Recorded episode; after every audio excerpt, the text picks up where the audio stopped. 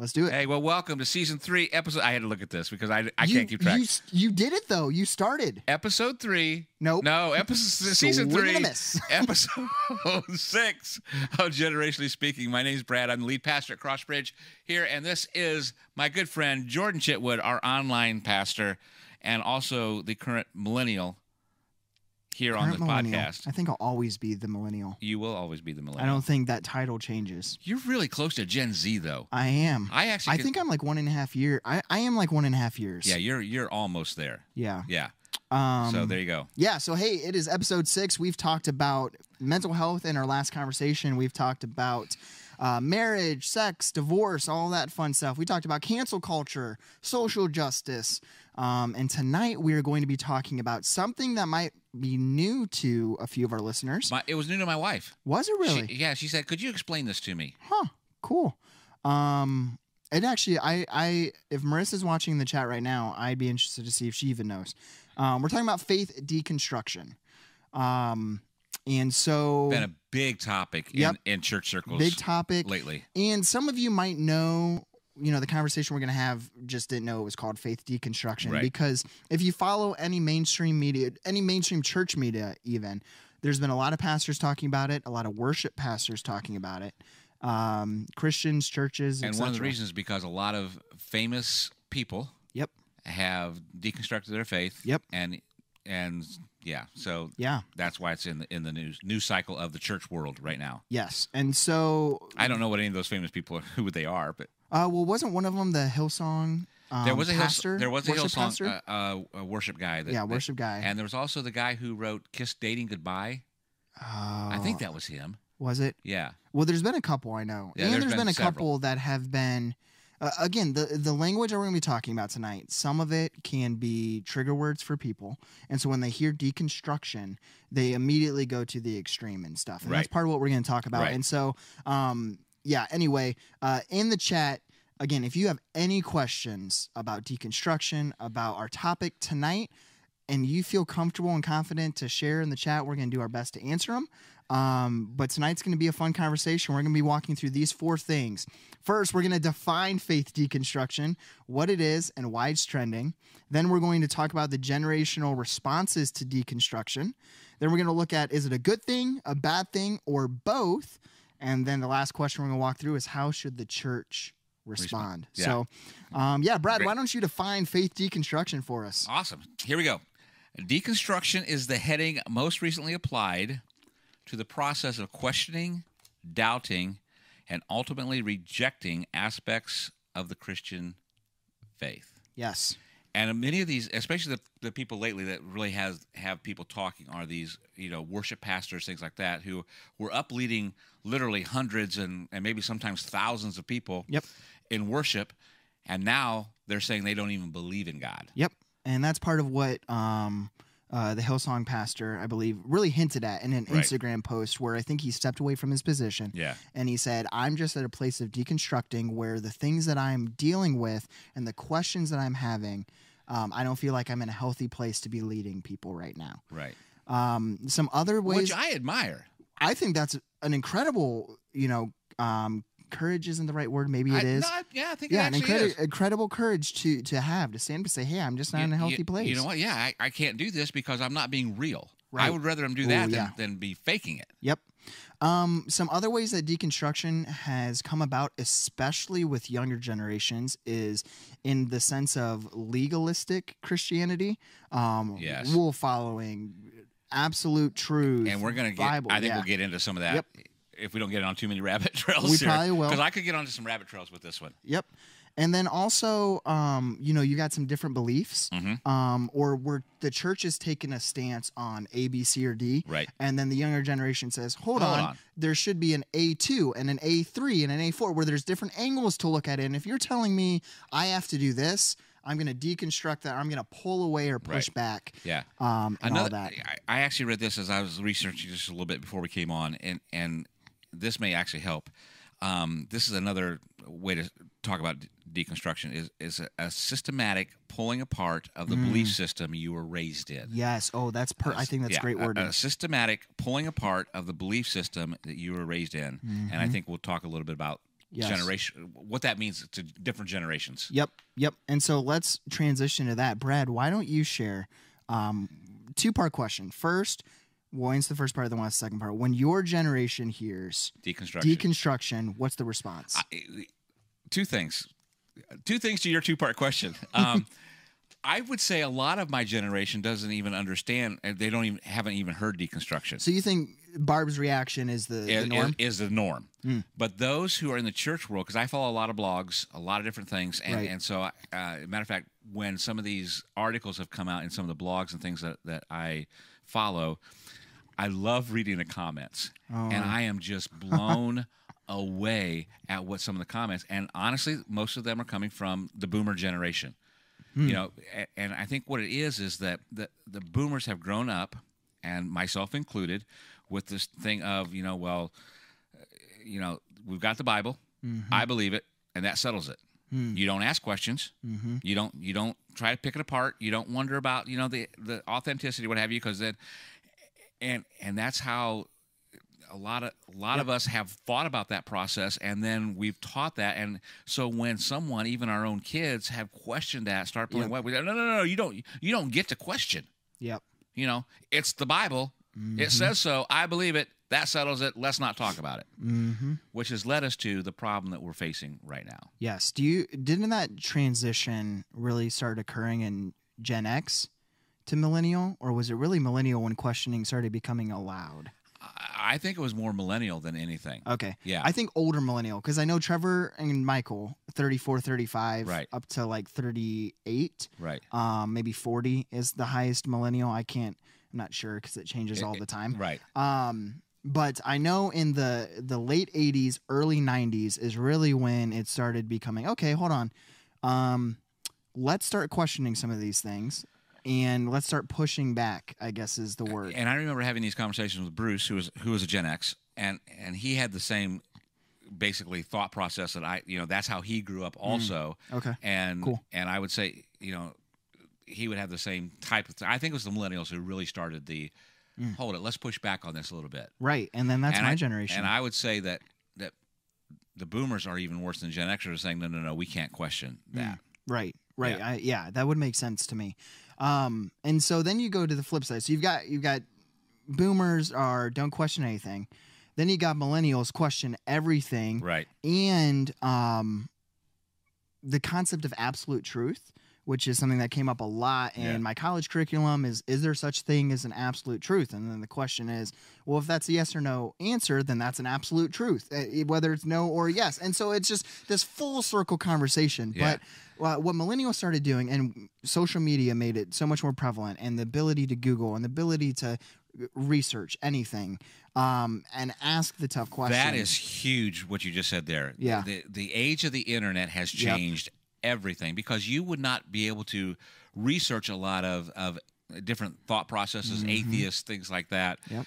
uh, Until the internet, the, the birth of the internet. Now all of a sudden we have access to all kinds of information we've never had access before. Well, and then something also that people have to recognize for the church is the way the Catholic Church started and was for a long time was the Pope or the priest was the only one who had access to the With- manuscripts with, and and withheld information and withheld information and whatever handle they taught. you can't handle the truth. Right. And so wasn't it the the the thesis when what's his face nailed the thesis on and there was part of it like all you got it? You're What- talking about it? One of my one of my notes is is you know deconstruction has been going on forever. Yes, yes. Martin Luther Martin Luther the What is the- it, Ryan?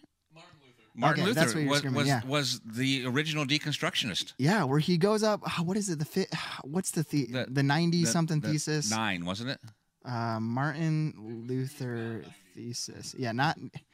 Uh, no, it's the 90, Is it ninety? 95 thesis. Oh, maybe. Yeah.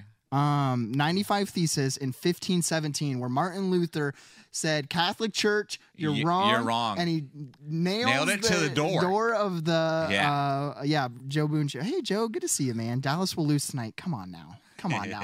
Um, anyway, so yeah, that's cool. He was the first one. And a big part of it was because, especially with them, they were saying, "Hey, you have to buy your, you know, you have to buy your salvation. If you sin, you can buy your way out of it by giving to the the church." Yeah. And he started saying, "Wait, that's not okay. Yeah, that's not okay. And started pushing back. right, right, right. Um, so that's one. I would. Okay. yeah, no. Well, well, the other thing I was going to say, and, and going back to the generational thing, I didn't want to forget this, is that I think part of, the, and I don't have stats to prove this what have you. It's just a sense that I have. So Mm-hmm. I'm not saying this is scientific, but the other thing that happens in my generation, uh, the older generation, the boomers, is that we like things in black and white, Mm.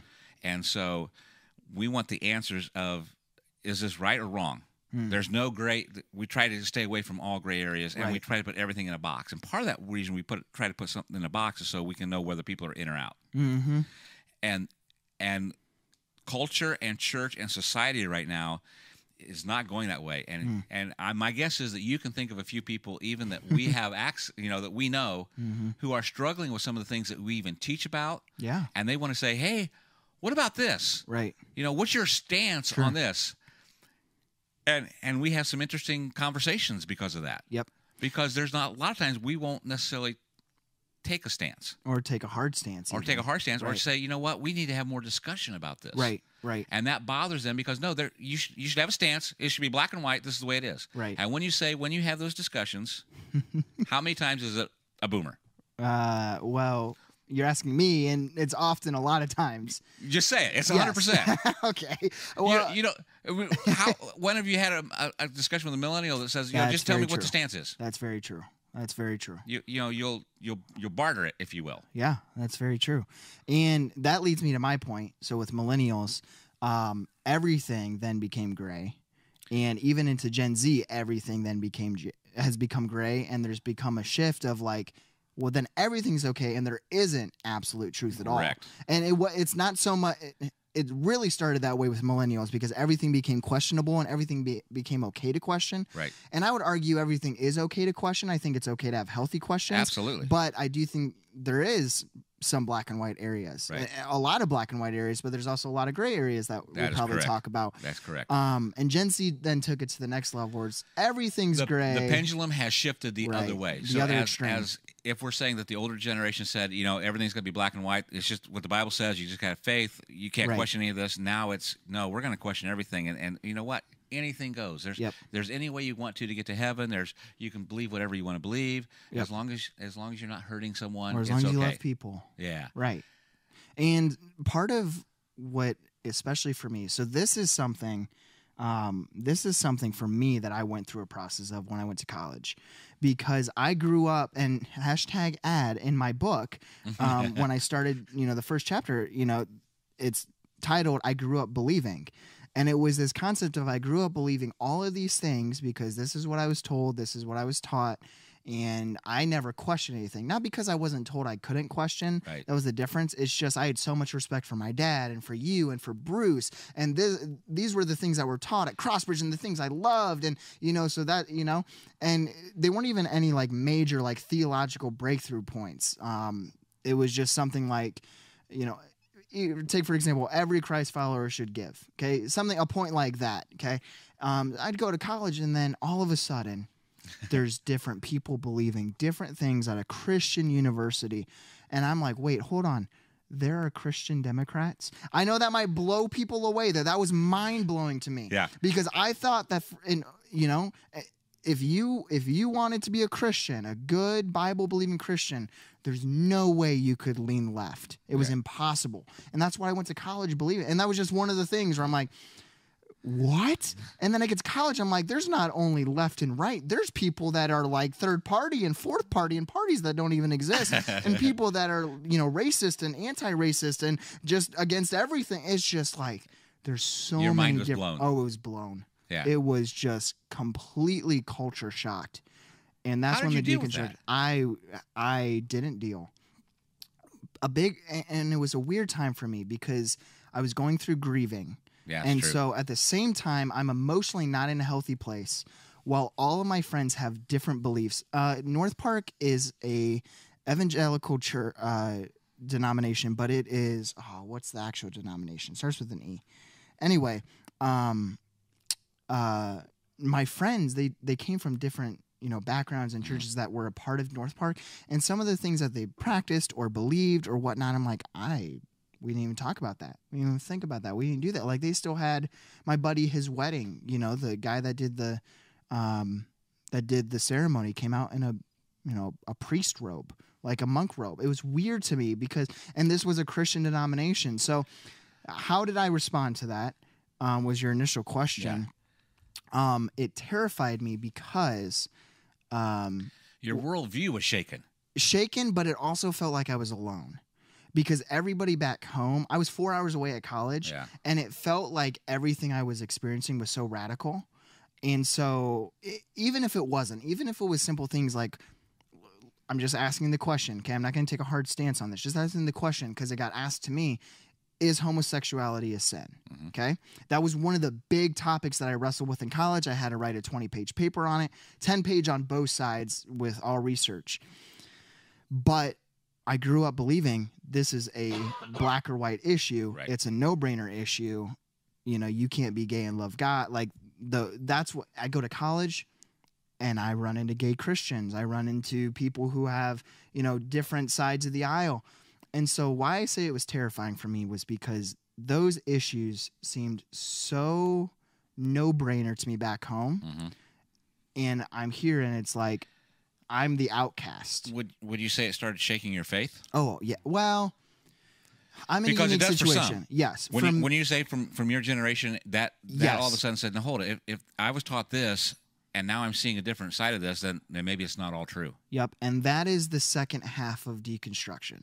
The first half, which we'll talk about a lot tonight, is where you're deconstructing some unhealthy absolutes or unhealthy beliefs or Right. unhealthy gray areas, and you're kind of pulling back, asking tough questions, Right. and then you're kind of rebalancing everything. A reconstruction. Reconstruction. yes. The second half of deconstruction is what we saw with the Hillsong pastor, where the questions or the lack of answers to some of the questions um, result in losing a faith or changing denominations or changing sexuality or different things and whatnot. Um, and so there's kind of when you're talking about deconstruction, you've got those two areas. For me, it was more so the the former. It was more so the or the primer. It was where my faith wasn't shaken. It just I started to deconstruct, Right. asking the tough questions, wrestling with them, and even if my answers to those questions didn't change, um, the awareness that I went from a black absolute to a gray absolute, even if the answer was still the same, but understanding that it doesn't matter. I don't want to say matter, but it That it, see Yeah. that right there is the thing that I think I totally get because honestly, that's what I have done. Mm. I think my generation still struggles with that because they haven't been able to process like that. Mm.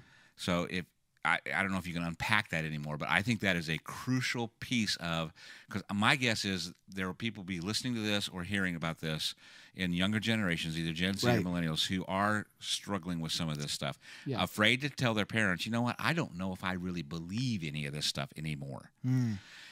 And for them to have safe places or say, you know what, someone else has been through this Yep, that's good. and be able to reconstruct some That's of that, I think is absolutely huge. Yeah. Well, let's talk about this. Let's let's bring this up. This was just kind of on the from a political side. You got marijuana. Okay. Yeah. I went to college believing marijuana is completely wrong, not only from an illegal standpoint, See, in, but my, from in my day, it was alcohol. alcohol. You cannot okay? be a Christian Same idea. alcohol. You can't be a Christian if you do this, A, B, C, or D. Um, or smoke. Or smoke, yeah.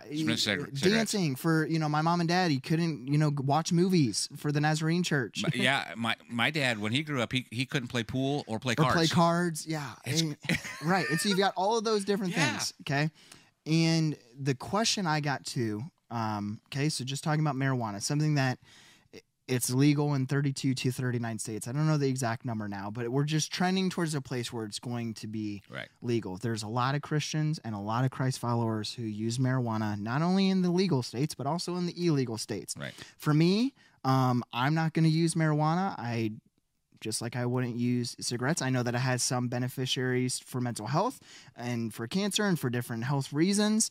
Um, where I've grown though so much is like, in the grand scheme of things, I don't think it is a deal breaker. I don't think it matters, you know. And some people might have just like lost their, you know, Jordan is looking for employment. I know. I'm joking. No. yeah, no, it's it, it- it's it's fascinating. Yeah. and there'll be some people out out watch are going to be shocked. To, oh, I don't know, Right. If I can do that, Right. I have a bit personally. I have a bigger problem with cigarettes than I do with marijuana, just because of the health, you know, risks and stuff. I really don't want people driving while they're smoking marijuana. I don't I'm want people saying. driving on roundabouts. Period. You know. Period. Um, Period. Same with alcohol. Like, uh, I went to college, and alcohol for me is a tough one because I have had a history of you know family members who are alcoholics. So I've just chosen not to Under- drink Understood. Yeah. Right. that- yeah. personally. Um, I've got good friends, very good friends who are Christians who are able to handle alcohol, and I would argue don't get drunk, but Yeah. You know, there's I- some people that would see now say- that we can we can talk about, and Right. I love, and you know what the I don't know if you know this or not, but there there are denominations, churches, Christians, what have you, will say say, well, you know what, the wine in Jesus' day was not fermented, right, but they got drunk. right, You know, I mean that's that's the extent that we go to to rationalize yeah, the legalistic stuff that's back here that Right. we've grown up with that oh well you Yep. can't drink so we got to we got to justify it and rewrite what is really happening yep. And for so long, the questions just weren't allowed to be asked. Right. Again, back to you know sexual sin. Okay, is sex before marriage a sin? right you know, up until probably really early 2000. Eh, that one stayed pretty black or white for a while, a Mhm. lot longer than I would argue alcohol or marijuana did. Marijuana started to become more popular in the 80s, 90s when, you know, the war on drugs became a thing. But sex before marriage was a Christian, and that's why we talked about purity culture. right Um, that's why that became so toxic um, in the early 2000s. Um, but that's one of those areas where um, so many people today, it's probably when I was looking at the data of sex before marriage with deconstruction and we- reconstruction, it's like 65 to 70% of millennials don't think sex before marriage is a sin. i'm surprised it's that low Right. It, well, it could be even higher. This was, you know, what, just off the top of my head when I was looking back at Yeah. our sex thing that we were talking about. Um, because again, and and that's one of the areas where I personally would argue. Not uh, again, I'm very passionate about talking Right. about purity and stuff. Um, not because I think sex before marriage is inherently an absolute wrong, wrong, wrong. Like, don't do it. There's bad implications. It's more so just because of the spiritual implications and all of that fun stuff. Um, and, and here again and, and did you have more i didn't want to interrupt you i'm sorry I was just going to say, and what I've gotten to the point of, especially dealing with young adults, is even though that's a pretty fine line for me, that, and I'm going to encourage and walk with people and share my stance. I had, you know, a good friend of mine who um, just shared with me, you know, hey, me and my significant other are living together. Okay. And I just shared with him, I said, hey, um, I'm not going to push you too hard, but I'm just going to share right up front. This is what I believe. Right. Just so you know, like this is where I stand. So I'm not going to condone it. I'm not going to condemn it. And I think that's the difference. Right. Is before it was we're going to condemn you for doing it. Now it's like, hey, you're an adult and like you're going to make your choices. This is what I believe. right and, and, and we've actually talked about this from the stage and and has actually done series on this is and this was a game changer for me is understanding that the laws and regulations and things were nothing more than guardrails Mm, to keep us on on on task of saying you know is it sin yeah we can call it sin but there's consequences and not necessarily even from from god it's just that you know what if you go out and, and drink let's take drinking for example okay, Okay. is that that you go out and get drunk and you're driving you kill somebody there's going to be a consequence for that Mm-hmm. not necessarily that god has punished you for it there's just consequence so it's better if you don't do that and i think that's what god has done with a lot of these rules or what we call law Right. is that th- you're just going to have a better life if you live in this lane right. That's one of um, Andy Stanley's biggest things with sex before marriage. yes is he said he he writes in his book um, on purity that he wrote with his wife, I believe, that even if sex before marriage isn't a sin, yeah okay, there's scientific and psychological evidence that Right. says if you have, you know, if you set yourself up for success with purity and abstain from porn and those things, that you will live a healthier, happier life. Yeah. Okay. So even if it's not wrong from a biblical standpoint and you want to set yourself up for the greatest future, the most successful future, um, abstaining from different temptations is the way to go. Um, so back onto our conversation, the question that I want to move us towards is this Is deconstruction a good thing, a bad thing, or both? I would say it's both. I would too. Yeah, and and because you know, eh, eh, what e- even going back to your example, okay, is if someone is questioning some faith, or or all of a sudden there's something that says, oh, hold it, this is not how I was raised. Is not what I have been taught to believe. Right. If you have to struggle through that, and we we try to actually create that tension sometimes when we teach. Yeah. You know, as we're as we're preaching, is we honestly try to create a tension of of okay, what do I do with this? Mm-hmm. I'm uncomfortable. Someone give me the answer. No, you go find the answer. Mm-hmm. Well, even within our different messages, something that's become such a struggle is now we have to teach knowing that there's 500 different perspectives in the crowd. Right, right, Back in the day, you you taught one, this was the one, everybody else is wrong. Now you have 15 different personalities coming up to you at the end of service sharing their point of view right. And being okay with it. and and how do you and how do you help each one of them journey to understand what Right. God has in store for them? Not that the answer is necessarily different, right. but if they can make that journey just as you did and figure it out, now all of a sudden you own this faith of yours. Right. That has been the problem. I think mm-hmm. that's why some people deconstruct to the point. The bad end of deconstruction is they they deconstruct to the point of I just I just don't believe anymore because I can't I can't make this whole thing fit mm-hmm. anymore. And a lot of my friends who have deconstructed to the point of no return, it's because the church has hurt them. Right. It's because of toxic situations where they've seen something unhealthy, they've been a part of an unhealthy situation, they've been a part of abuse, or they've been told you have to do this or you are going to hell. Like, okay, if that's what if, that, living for if, that- God if that's who God is, then I'm out. yeah. And that's what, you know, And and I think we just told somebody not too long ago, you know, that God doesn't exist. right. You know, I mean, even when you look at the God of the Old Testament and he set up these parameters and all of these these things and whatnot, um, the God of the Old Testament still had so much grace. yes, I- If you read the book of Judges, and that we're talking about doing a series on this, yeah. every chapter starts with And the "And the Israelites, did evil in the eyes of the Lord." Lord. The end of the chapter ended with, and they figured it out, They figured it out. and there was a time of peace. Yeah. And then the next chapter, Again, and then they did evil. guardrails. Right. You know the It's like we see God who was a you do A, you receive B in the Old Testament. We think, okay, well, God was a pretty absolute God. You saw him smite people, you saw him go to war, and and God is still a God of wrath. and there's God of mercy. Yeah, yes, exactly. you know, and, we see I that. don't want I don't want to get the wrong impression. And Right. and even you said earlier, I want to go back here because some of the people, especially my generation, are going to Mm-hmm. say, "Well, there they are. They're they're they're they're waffling. They're not. You know, they're watering down this whole gospel thing. You know, they well, what about God's wrath? Yeah, God is a God of wrath, and I would but even, He's a and God God, is a. God of truth too. and absolutely. And so that's part of what we want to say is what we've gotten to the place of is knowing, um, is recognizing that even though there is some absolute truth, where we would take no question. You can go We- on our website. You we- can see what there's truth. We can take stands. right. We'll take hard stances. Well, we've come to recognize, and kind of as we close up the conversation tonight, is there is a lot of gray areas though too that aren't willing, that we're not, that we aren't willing to die on. We don't know everything. right. The one thing that we are willing to die on is that Jesus was resurrected.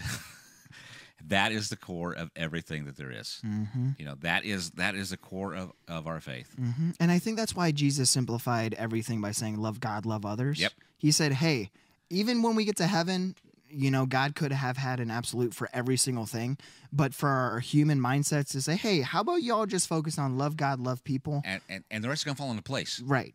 Right. And if you spend your entire life trying to figure out all the rules and all of the absolutes and all of the theology, the knowledge of God, and all of these A, B, C's, and D's, and try condemning people for not doing the right thing, you're going to drive yourself crazy. I heard this said one time, and, and then I'll shut up. Is is when they talk about the and again we're going back to the law. Okay, the law that was given is that that the law was made for people, hmm not people made for the law. Right. And so what happens a lot of times is that we see somebody breaking the law and we say, protect the law, protect the law.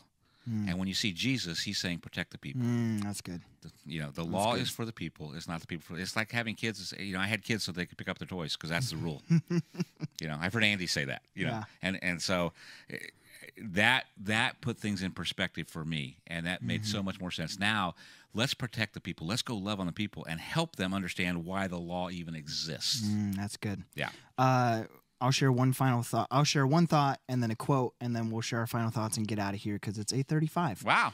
Um, I was reading yesterday and it caught my attention from Luke. I believe it's Luke. It could be Matthew. Sometimes You they, you know, wash together. Um, where Jesus is approached by the rich ruler and asks, "How do I inherit the kingdom of God?" Okay? It caught my attention that I feel like Jesus's response is so like nonchalant. It's it's almost like he brushed it. Well, what does the law say? Like, okay, well, you know, eh, you're worried about what you're doing wrong or what you're doing. wrong. What, what are you taught? Like, you know, let me Yeah. hear your thought. And he tells him, he lists off all of these things. He's like, great, then you're good. He's like, okay, but you know, I still feel like I'm not doing it right. Okay, well then go sell. Like, it to me, it seems like if Jesus was so concerned about every single thing, it would have been an immediate black right. You've got to do this or you're out. Right. You know. And Jesus says, "Believe in me."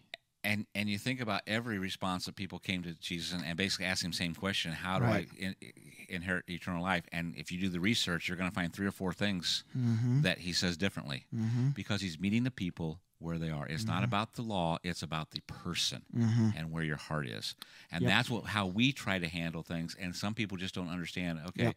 No, we need to have this black and white. No, we're going to work with the people Mm-hmm. and we're going to have discussions. We're going to journey with them and Mm-hmm. let them own it. Yep. And so that leads us to the final quote. How should the church respond, um, or pastors really? How do we respond when someone is either deconstructing their faith or struggling with questions um, or beliefs or whatnot? And I heard an author and pastor, his name's Rich Villodas, uh, shared it this week, actually. It was crazy. He was tweeting about it, and I thought this was incredible. He says this What if the primary pastoral response, or even just Christian response, to those who are deconstructing was this Help me understand what you are seeing and feeling, and then can we try to discern what the Spirit might be saying through your feelings of desolation? And that's that tension and wrestling that we've always been talking about. hmm Help me understand, me what you're thinking, what you're feeling, thinking. and seeing. And let's walk through this mm-hmm. together. And how many times have we